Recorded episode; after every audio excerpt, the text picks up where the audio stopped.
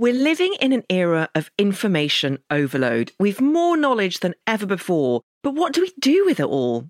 Notion is a place where any team can write, plan, organise, and rediscover the joy of play. It's a workspace designed not just for making progress, but for getting inspired. Notion is the AI powered workspace where the everyday takes care of itself. Meetings have summaries, docs find themselves, and every question has an answer because Notion AI turns knowledge into action. And I know that myself because I once asked it to write an introduction for a How to Fail episode. And I have to say, it was so helpful and so convincing. Try Notion for free when you go to notion.com forward slash fail. That's all lowercase letters, notion.com forward slash fail and start turning ideas into action. And when you use our link, you're supporting our show. Notion.com forward slash fail.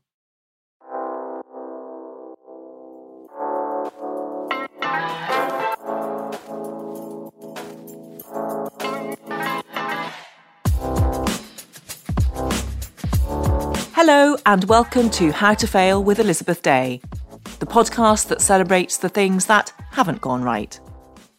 This is a podcast about learning from our mistakes and understanding that why we fail ultimately makes us stronger. Because learning how to fail in life actually means learning how to succeed better. I'm your host, author and journalist Elizabeth Day, and every week I'll be asking a new interviewee what they've learned from failure. John Crace is a journalist and critic. As well as being The Guardian's parliamentary sketch writer, he also pens the paper's hilarious digested read column, in which he offers a satirical précis of the book of the moment. My personal favourites include his description of Harry Potter and the Deathly Hallows as Harry Potter and the End of the Gravy Train, and his skewering of Mary Berry's household tips and tricks, with handy advice such as Don't believe the old housewife's tale that a watch saucepan never boils. Providing the gas is turned up high enough, a watch saucepan will boil. As a sketch writer, Crace coined the term Maybot to describe Prime Minister Theresa May's attempts to remain strong and stable despite increasing malfunctions. His most recent book, I, Maybot, is currently at number 36 in the Amazon charts for robotics, which seems pleasingly apt. Crace is also the author of several other books, including Baby Alarm, A Neurotic's Guide to Fatherhood, and Harry's Games Inside the Mind of Harry Redknapp. A committed Spurs supporter, he lives in southwest London but travels to N17 for every home game. John, welcome to the podcast. Oh, it's an absolute pleasure, Liz. It is so wonderful to have you on. If you can hear a meowing, that's because your lovely cat. Oh, it's the new cat. I haven't seen this cat. This is Jess. This is this is Jessie the cat, who is rather more vocal but just as annoying. Jessie is like a fur ball of loveliness. Yeah. Anyway, so you're a committed Spurs supporter. As a Spurs supporter, is there any other kind other than the committed kind? It's a sort of life sentence, really.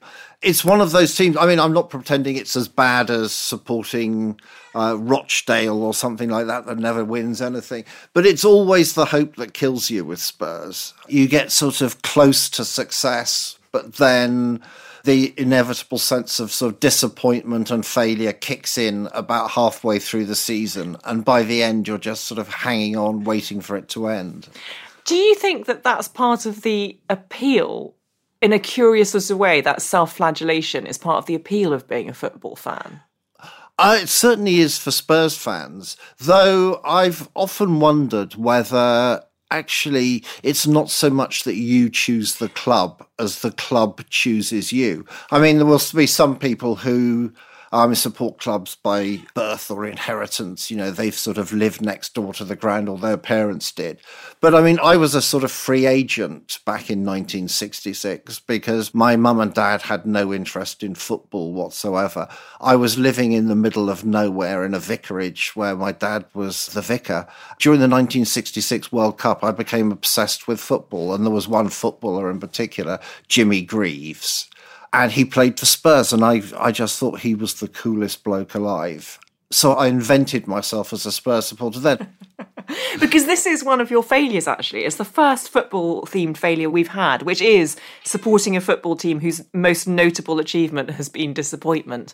What's been the high point of Spurs' career? I'm a complete ignoramus in football terms, so. Oh well, I mean, the, What's we, the best thing they've done? The best.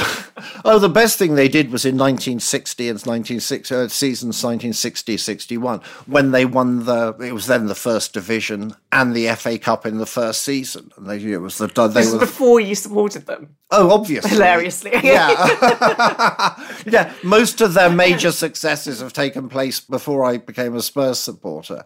I mean, the thing is that they since then they have kind of done enough to keep you interested They've won a few FA Cups and a couple of UEFA Cups. But I mean, we've won nothing for the last sort of 11 years.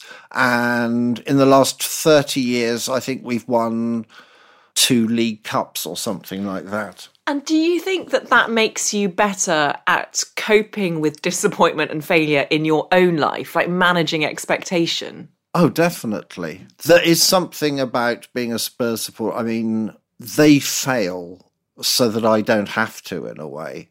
They kind of do my failures for me.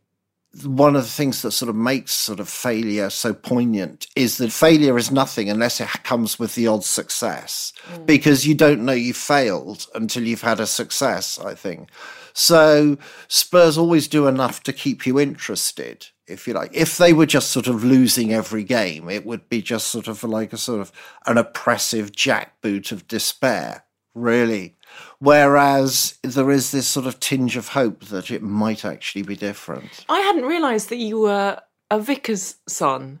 And how interesting because Theresa May is a vicar's daughter. So do you feel a kinship with her psychology? Can you understand what she's driven by because of that shared experience, do you think? I certainly try and use it. I mean, I think she is, there is a sort of slight difference in that my dad when I was born, was actually in the Navy. He'd been in the Navy during the war, he'd stayed in the Navy. I was born in 1956, and I scarcely saw him for the first seven years of my life. And then he decided to leave the Navy. I mean, he hadn't been a chaplain or anything in the Navy. He, you know, he'd been a sort of serving officer. Then he decided to become a vicar. I mean, my mum was absolutely horrified, I think, at the idea. She'd never dreamt of being a vicar's wife. So suddenly I went from having a dad who was never there to a sort of dad who was always there, but who was still a kind of sort of distant, somehow kind of remote figure as well. I mean, he was badly damaged by the war, and we never truly connected until really about the four years before he died, really. I mean, we sort of kind of got back together and sort of created a relationship in the last four years of the 1990s. Wow. And did you feel able in those last four years to talk to him about the things that you'd wanted to talk to him about? Most of them. You kind of choose your battles. Mm. You know, uh, you don't want to just sort of kind of splurge, really. And also because it also offers up so much room for disappointment, really. But to go back to, to, to, Theresa May, in a way, I mean, she was always a vicar's daughter. She was also an only child as well. I was the youngest of three. My eldest sister was five and a half years older, so she didn't really have anything to do with me. I was a sort of irrelevance to her. And my other sister, who was three years older than me, would sort of take some interest in me, well, you know, from time to time. I mean, but I just found the whole thing claustrophobic and oppressive. And was it one of those childhoods? I mean, you say he didn't become a vicar until you were seven. Is that mm, right? Yeah. But a lot of the time when I interview, it sounds like I do it all the time. When I interview the children of vicars, their memories of living in the vicarage are that it was constantly people knocking on the door with some terrible life trauma, and that their parent felt like the parent of the congregation rather than their own parent. Was that your experience? Pretty much, yeah there was a strange sense of being an open house in that, yes, people would sort of come along and, you know, sort of vicars tend to get involved at sort of moments of high drama in people's lives separations, divorce, argument, death, and also the happier things, sort of like marriage as well. But also, there was a kind of sense of distance around the house. In the village, the vicarage felt like some place that was other that was sort of remote and detached. So I never felt, you know, walking through the village, I was always very conscious that I was walking as the vicar's son and that various things were expected of that, even if I couldn't deliver them. You know, there were, you know, a vicar's son was supposed to be on show as a vicar's son. And I mean, I hated it. That's fascinating. Do you think that you have sought to avoid moments of high drama in your life as a result of that? I don't know. I, I, kind of feel like I sort of attract moments of high drama, really. So they sort of come along regardless, really. A game plan, if in as much as I had one, was to sort of mitigate the anxiety and the insecurity that sort of came from feeling out of place. Mm.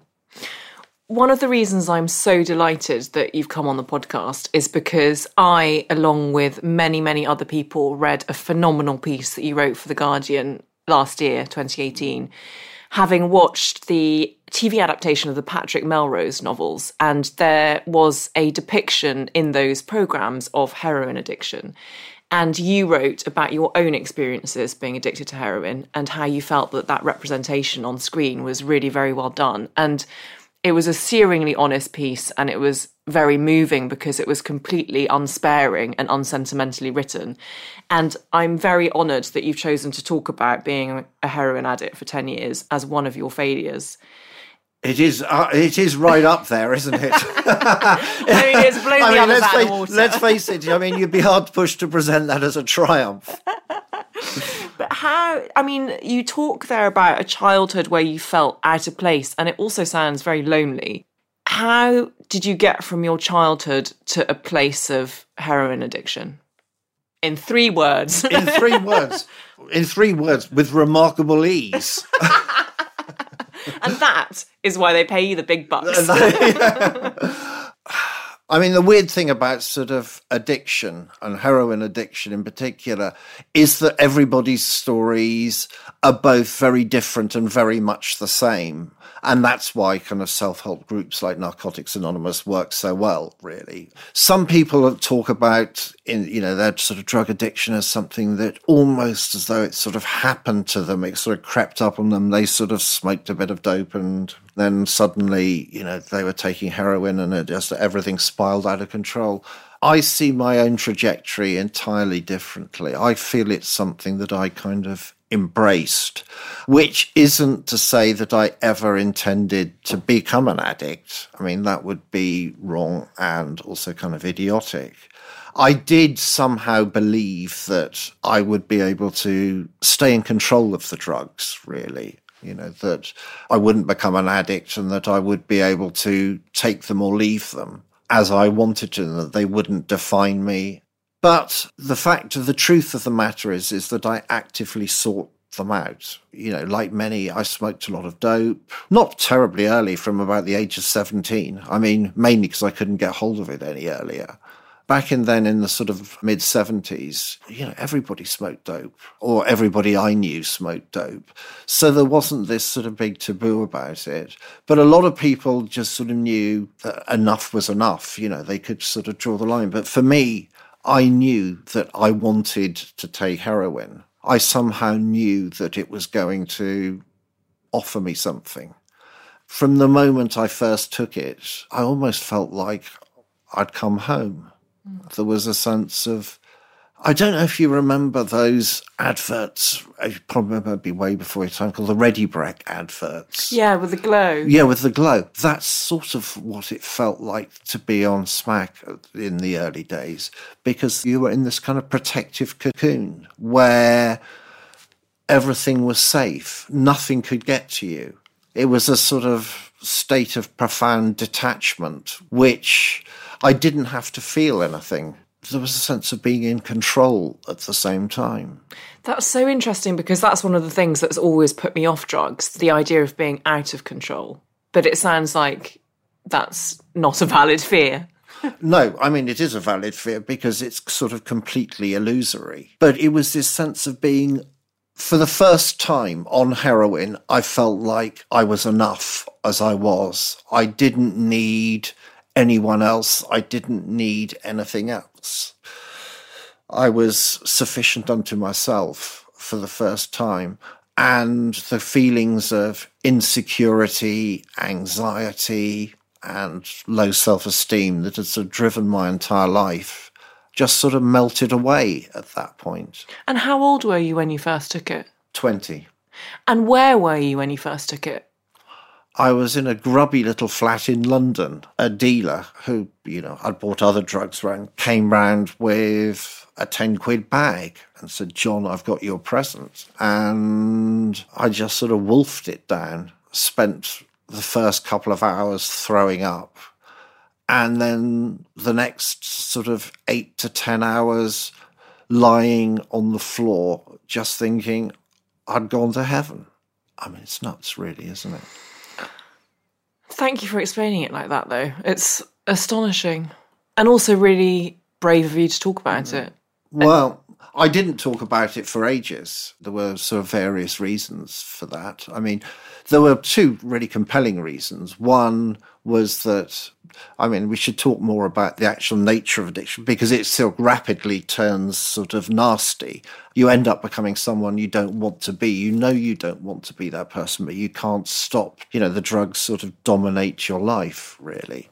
And you spend a life of deceit, self deceit, deceiving others, Oh, I mean, yeah, my sense of failure was really high. I mean, for the whole of my 20s, while the rest of my friends who I'd sort of known from university were sort of going out and having lives and achieving, my life was kind of shrinking in on itself and I was sort of actively killing myself.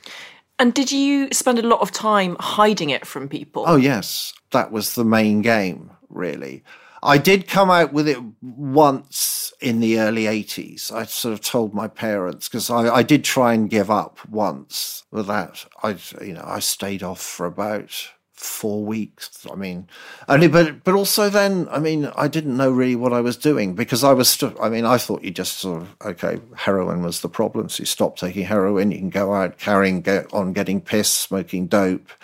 No one had told me the connection that actually, if you want to stay off drugs, the best way is to stay off all drugs. So I quickly became an addict. And that sort of reinforced the sense of shame because by then I'd tried to give up and failed. And I couldn't tell my parents. I couldn't tell my friends that I'd failed. So the world became ever more seedy, ever more secretive.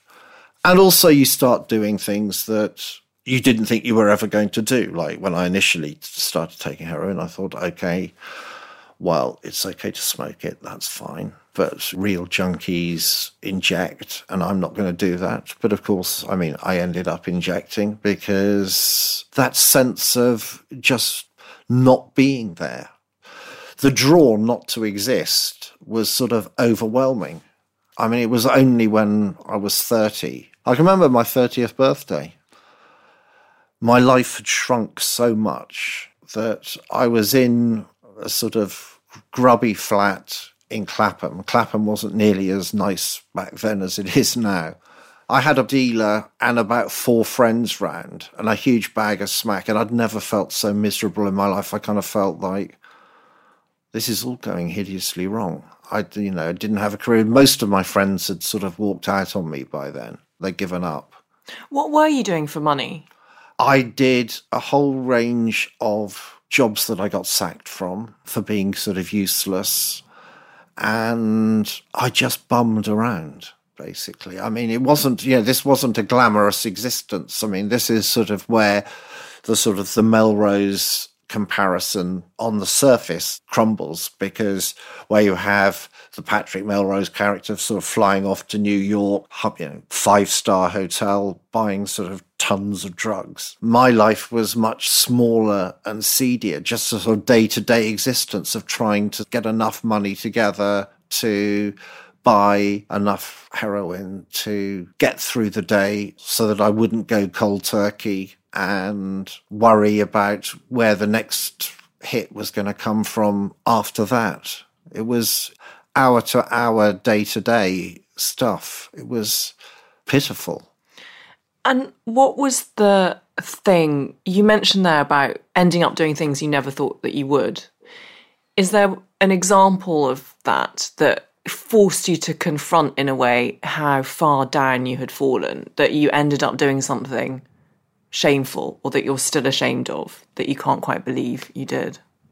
I mean, the main stuff is just the constant level of deceit that was involved in just every day to day transaction.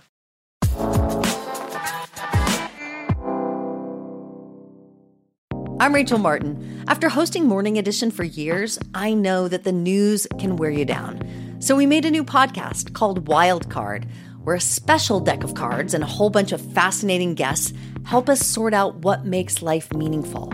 It's part game show, part existential deep dive, and it is seriously fun. Join me on Wildcard wherever you get your podcasts, only from NPR. America. We are endowed by our Creator with certain unalienable rights life liberty, and the pursuit of happiness. At Grand Canyon University, we believe in equal opportunity, and the American dream starts with purpose. By honoring your career calling, you impact your family, your friends, and your community. The pursuit to serve others is yours. Find your purpose at Grand Canyon University. Private, Christian, affordable. Visit gcu.edu.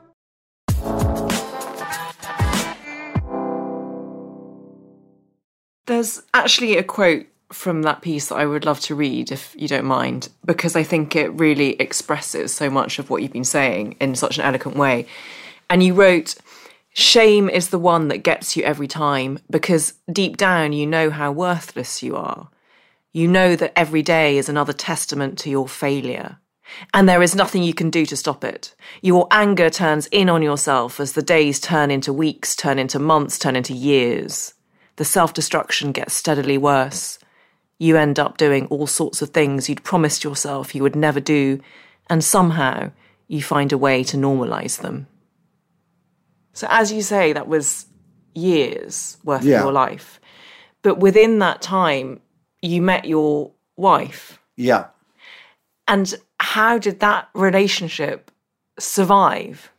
With a lot of hard work, actually. I mean, initially, Jill didn't actually know that. I mean, I, that was part of the deceit. I managed to sort of keep most of it from her. She knew that I took heroin from time to time, but she didn't know the scale and the extent and the sort of the nature of addiction. I mean, in a way, she was in a form of denial of her own it was sort of horrible. I mean, when you talk about things that you wish that you could turn back clock and, and redo, then that is sort of one of them. I still feel guilty about what I put her through.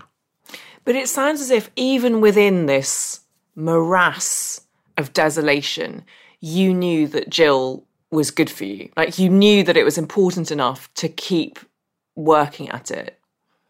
Yes, she was the sort of one good point in my life, really. And she, you know, probably still is, to be honest. She's wonderful. yeah. Eventually, the scales dripped from her eyes, and she said, You're killing yourself. This has got to stop. That was actually the sort of the moment when sort of things began to change because it was at that moment that I kind of realized that I wanted to live more than I wanted to die because in the last six months of my addiction, I had taken to sort of overdosing once, sometimes twice a week. Not as a sort of act of bravado or even as a state of or act of stupidity, really. It was more of an act of just sort of not caring, of wanting this state of nothingness, really, to nullify my life completely. I mean, it's weird because it's all well over 30 years ago, and yet sort of talking about it really kind of brings it home. And I can sort of feel the sadness inside, you know, at the moment. I still feel quite tearful. I'm sorry for making you talk about it. That's all right. Um, when you spoke earlier about reconciling with your father and having conversations with him, did he ever understand why you had spent those 10 years taking heroin? In a way, he did, I think. It was hard for him, and it was indeed hard for my mother. But I, in a way, I think my dad got it more than my mum did. I think he was sort of more willing to accept that my early relationships with him had not been particularly strong. I mean, this isn't to sort of blame him for my addiction, but to kind of help explain in that my ability to attach to people and trust people was fragile. I mean, he did always love me, but he didn't find it easy to demonstrate it or to say it. And well, until sort of much later. And in a way, part of the reconciliation that sort of came with him was because we were both able to admit our own failures in our relationship. The blame had gone. I wasn't blaming him for how it, what had happened, and he wasn't blaming me either. There was enough taking responsibility on both sides for that shit had happened, and we'd got lucky in a way that we'd had a moment to reconcile. Do you tell your kids that you love them all the time? Yeah. I mean, I was talking about why I hadn't mentioned addiction. I mean, I'd never kept it a big secret from sort of friends. I mean, it's hard to keep that, you know, 10 years of your life completely secret. But one was because of my children. I mean, I've been in therapy for years and years, 30 years now. My children were born when I was in recovery. They've never known me as a heroin addict, or indeed, they've never seen me drunk or stoned or anything. That I am proud of. But I was always acutely aware of the fact that at some time there would need to be a kind of explanation for them to get to know me. Mm. And I talked about it with my therapist for years about what is the best way of doing it. And she gave me some fantastic advice.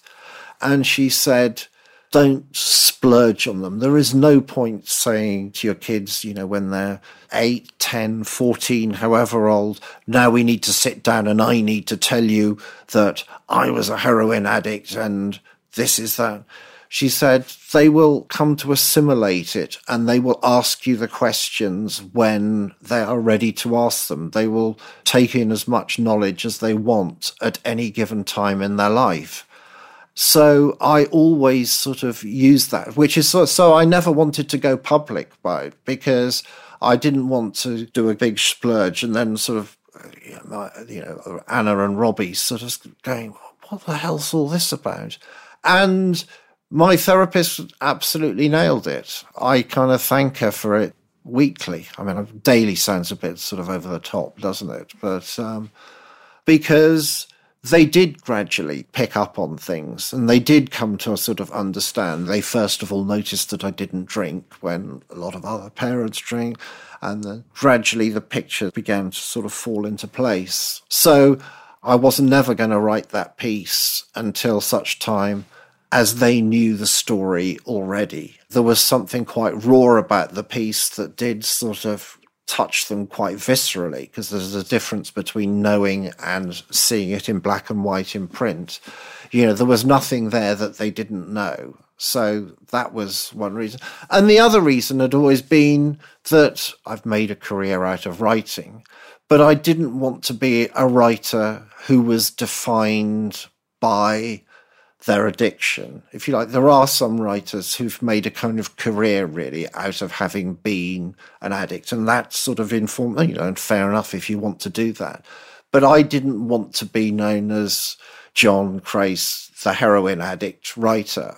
I also kind of felt like I was going to wait until I had a kind of body of work and a career that stood up on its own before then, then it could just become another part of me, if you like. I didn't want it to be the whole me. Mm. That makes total sense. You mentioned therapy there, and you talk about being in recovery, and it's an astonishing achievement that you should be incredibly proud of. And I can only imagine how hard that single word recovery, the myriad things that that must encompass, and how hard it was was it hell getting off heroin?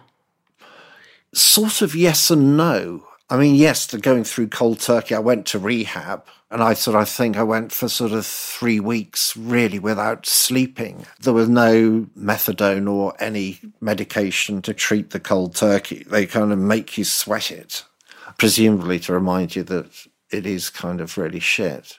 But part of me was just ready for it as well. I had had enough. I think, as I said earlier, a surprising bit of me realized that I did actually want to live more than I wanted to die and I kind of wanted to have a go at it. And there was also a real sense of surprise and fellowship in going, you know, I'd never heard of Narcotics Anonymous. Back then, it was actually quite small in London. I think it had only been going for about seven years. I mean, there were more than a handful of meetings, but, you know, there weren't that many. I mean, it was just about possible at that time in London in 1987 to know almost everyone in NA in London. I mean, you couldn't hope to do that now. It's expanded so much.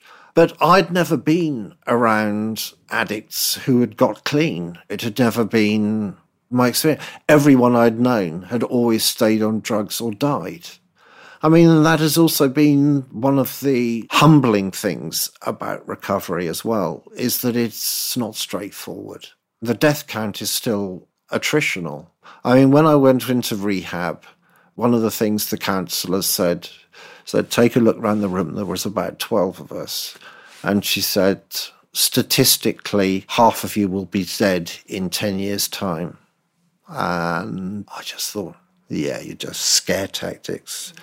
But that has been pretty much true. I didn't keep in contact with everyone from, the, but loads did go out and several did go out and relapse and die. I mean, in the early days, quite a lot of people died from AIDS. Now they're dying from Hep C. There's a surprising amount of people couldn't stay clean, went out and relapsed and overdosed and died. Suicide rate very high amongst recovering addicts. And also, sort of the cancer rates and heart failure deaths seem to be higher in recovery. There is no free ride as a heroin addict. You can clean up, but there is no guarantee that you're starting again from scratch. You're kind of living with the damage. And also, there is the sense that, you know, your life doesn't automatically change once you stop. Once I'd stopped taking heroin, there was the momentary sort of excitement of not. It's a still a good feeling, a feeling of, wow, I'm not being dictated to by the drugs. I'm not spending most of my life looking over my shoulder, wondering where the money's coming from or whether I'm going to be arrested but you're still the John that you were beforehand. I'm still deeply insecure and sort of anxious. And in recovery, I've ended up in a mental hospital with acute depression and sort of anxiety. I've been on antidepressants for the last 20 years or so. Sometimes they work, sometimes they don't. As I said, there's no free ride day to day, how do you live with addiction? What are the choices that you make? And are they active choices every day? I mean, not that I take anything for granted. I can't say that I give taking drugs or having a drink given thought these days. I suppose it's become a sort of learned memory that I don't. I don't miss the drugs and I don't miss the alcohol anymore. I mean, occasionally I sort of joke, well, if I get cancer, at least the upside of that is that I'll be on morphine mm. legitimately or something. You know, kind of try and make some kind of macabre benefit from getting a fatal illness. But the main thing is that I, I feel constantly aware of my own fragility, I think.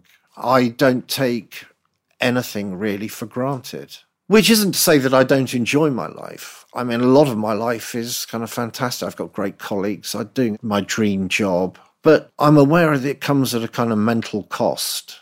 Each day is often a challenge. Recently, there have been many days when I've had to really kind of psych myself up, literally lie in bed for an hour, sort of on the verge of a panic attack, thinking, can I actually get out of bed? Can I get out of bed? I've got to get out of bed. And just sort of not being able to kind of engage with the world. It's a sort of retreat inwards to the place where the sort of bed felt like the only safe place left. Even going downstairs felt like a huge ask. But then you kind of force yourself to do it, and then so you engage with the day, and it becomes okay. Oh, John, I'm like in tears because I just think you're such a lovely man and such a beautiful soul. And I know we haven't met that many times in person, but I've always felt such a, a wonderful connection with you. And now it makes so much sense because when I joined The Observer, as a 29 year old, you were this kind of journalistic god in my eyes. You're kidding. no, I'm totally I've always serious. felt less than. No, well, this is why it's so moving to you talk like this because your writing is phenomenal and extremely funny. and I can't imagine for you to be lying in bed on the verge of a panic attack and then having to get up and write something so funny. But I remember joining the Observer and reading digested reads, and and I remember vividly we had some cause for interaction. I think I emailed you about something, and you sent such a lovely email back, and I was so thrilled, and you completely like made my year. But it makes so much sense now that you would be the kind of person who would do that, who is not an arrogant figure, even though you have every right to be because you're incredibly successful and the writing you do is magic. So that was a very confused way of, of saying something I wanted to get across. I mean, I'm really touched by that. But part of me just doesn't recognize the John that you're talking Yeah. about, that kind of success, because I've always felt only moments away from failure. The reason I became a writer was literally because two years after I sort of got clean, I'd gone to share a flat with another person in recovery who was a journalist. And he sort of took me under his wing. And I read something that he wrote, and I thought, well, maybe I could do that. And suddenly that was literally the spur to be a writer. I'd never had a thought about being a writer before I was 32. And so the other thing that I sort of thought, which was sort of typical of, you know, sort of shortcut John, was that, hey, a freelance journalist does not have to explain a 10 year gap in his CV. Do you know what I mean? Yeah. I mean, the idea of, you know, there were so many jobs, you know, that you could think about. Yeah, okay, well, how do you go? You go along to an interview and say, well, look, John, what are all these gaps doing in your CV? Why did you leave that job after three months? Well, how come, you know, et cetera, et cetera. This is all just pure luck, really, because in the end, I sort of thought, okay, I'm going to write something. And I got hold of the old Independent on Sunday features desk, and I must have cho- rung at exactly the right time of day. And I managed to get through to the features editor, because in those days, you know, there was no email or anything like that. So editors actually answered the phone rather than just sort of ignored emails. I rang up and said, I want to do this piece on. There'd been a Radio 4 documentary on a self help group for families of violent criminals, which I'd found really kind of interesting because every, you know, we always kind of think about the person inside for murder. But what's it like to be the mother of a murderer or the brother of a murderer? Or a rapist. How do you kind of live with that? How do you carry on loving that person when you know that they have done something so terrible? So I said, I can do you want are you interested in that piece? And she basically just said, Yeah, yeah, yeah, yeah, fine. Uh, just send it in on spec. I don't know who you are. Put the phone down. And so I, I took that as a commission. So I went off and sort of wrote this piece.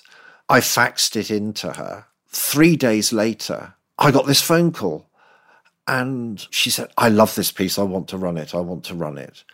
And it was only halfway through the conversation that I realized that she actually thought that I was Jim Crace, the writer. and who, who had been Harvest and things. yeah, yeah, and, and a continent, I think, had won the Whitbread or something like that. So she couldn't believe her luck that she'd got some sort of award winning writer to write this kind of piece for her.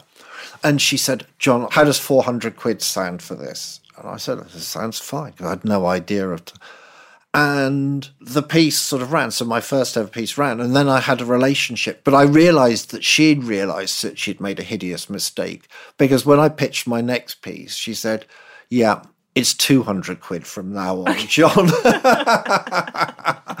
so you know, I think I owe my writing career to Jim Crace in more ways than one. In fact, because my capacity for rejection was and still is very low. I'm not a writer who kind of rolls with the punches because basically the piece I'd written was fine. But it was one of those pieces that could easily just as well have not been commissioned as commissioned. I mean, there's a lot of okay pieces of journalism. And for a first piece, you know, there was no reason for her to have run it. And if she'd said, actually, you know, it's okay, but it's not for us, I think there's a fair chance I'd have said, okay, this is another career I failed at, that I, you know, I'm no good at. I'm going to have to find something else. And it was just so pure luck that she confused me with Jim Crace and said, yeah, okay. And from then on, the career sort of built, really. Because that is actually your final failure was failing to have any sort of career until your mid 30s. Yeah. But it's a failure that turns into a stonking success. when did you start writing satire? When did you discover that capacity? Because that is a rare talent. Actually, fairly early on. I think years of addiction does sort of inform your life in some kind of way. And you've sort of known a darkness that it's not hard to sort of give a kind of comic twist to. In one incarnation of a career, for four months, I was the world's worst insurance salesman. I literally was truly, truly hopeless. And I would just go around getting stoned in the car and go around trying to sell insurance. But I managed to missell my own wife a policy. and obviously, you know, there's a level of shame attached to that. But in the sort of greater kind of echelons of shame, that is a fairly kind of minor one in my list. I mean, it might be higher up some people. So you kind of see a sense of humor. I had a sort of dual career going on in a way. I mean, again, for the Independent on Sunday, I did do the odd sort of satirical column, you know, just or, I mean, not very not great satire, but maybe kind of wry or funny. I mean, my main gig soon became a writer on the Guardian education supplement back then, because I also took a very kind of pragmatic approach to career. I was kind of thought, I'm really lucky to have found something that I can actually make money off, and I'm and I made a vow never to be too precious about anything I did, and I was sort of more interested in having work, getting work, rather than sort of saying, no, no, no, I can't do anything unless it's a G2 cover story or something like that. So I ended up sort of doing a whole load of things I mean, that in the end became quite interesting. But, you know, I'd never thought about writing about education and all that. But I mean, that was sort of my main gig at the time because I was still freelance at The Guardian then, even though they gave me a desk. I would occasionally write for the Independent and the Evening Standard, doing sort of funnier stuff. At the time, Alan Rusbridger liked to sort of almost open a new section every week, really. It was in the days of the mass expansion. The internet hadn't really kicked off, and sort of Guardian was actually making a lot of money from, you know, its print editions. So he was expanding things. And he started up a weekly magazine called The Editor, which was meant to be a kind of roundup of the week. And he appointed this woman who I'd sat close to at The Guardian called Felicity Lawrence as editor of The Editor. And we'd always had a laugh together. And, and on the back of that, she said, there's this column that's been running in the editor called The Digested Read. I want you to take it on. Can you still read for pleasure? Or are you always making jokes in your own head? I'm always making jokes in my own head. I wish I could. I sometimes try. I sometimes try to read for pleasure, but uh, I, I think the sort of the downside of the digested read is that it has sort of, in a way, kind of made me an unduly harsh critic of other people and indeed myself, really. I'm just laughing as you're talking because I'm remembering lots of my digested read favourites. And there was one which was a piss take of Katie Hopkins's memoir Rude. and the line the line that you wrote was Are you reading this book? don't get off your fat ass. I yeah. can't bear people who just sit around all day doing nothing with their lives. I know, but I mean, celebrities are always good game, really. I mean, especially someone like Katie Hopkins, who's just sort of sort of made a life as a sort of professional contrarian gobshite. I mean, I don't even know if she actually believes any of that stuff. And have any authors got in touch saying that they either liked or were very hurt by their digested read? how can I be polite about this? yes. I mean, various writers, I mean, have said that they have enjoyed it. I think slightly through gritted teeth. I think writers, on the whole, enjoy the digested read of their books about a year after it's come out. I mean, the writers are a sort of an odd bunch, really. We are kind of thin skinned, and I've written quite a few books now. And I kind of know that I've written some duffers as well now. The narrative of a writer's career and is, you know, with the kind of PR puff that always comes with it, is that the next book that you do is always better than the last one, the new bestseller from, etc., etc. And the reality is that nobody works like that. Sometimes, in a course of a career, you know, a writer will write something that's really terrific, a really book, and then might write two books that are sort of mediocre but they in a way they kind of need to be written because then you get to the next great one i mean publishers can't say for a writer's new book we know you enjoyed their last book we know that this one isn't that great, but please, please do stick with us because probably the one after next is going to be fantastic. And we want to carry on publishing this person because we know uh, that he or she has got some great novels left in them.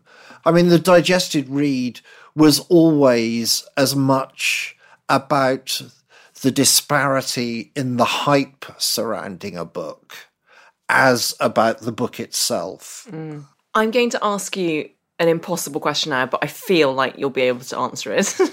so at the end of each digested read, there's the digested read digested, which is one sentence, the book in a sort of jokey yeah. single sentence. Could you do a digested, redigested of your own life? God, it's tough, isn't it? That's a good one. yeah. Still hanging in there, I suppose. God, I don't know. So it would be sort of a Samuel Beckett, wouldn't it? Fail, fail better. Perfect. Not only a brilliant answer, but you're so on brand with the podcast. I, John Crace, I just cannot thank you enough. Not just for today, not just for opening up your soul, but just for being such a lovely man. Thank you for agreeing to do this. It was one of the most moving interviews I think I've ever done. Well, thank you, Liz. It was a pleasure, and I can't wait to read the book. Please don't ever read the book and don't ever digest it. I won't digest it, I can promise you. Okay, thank you.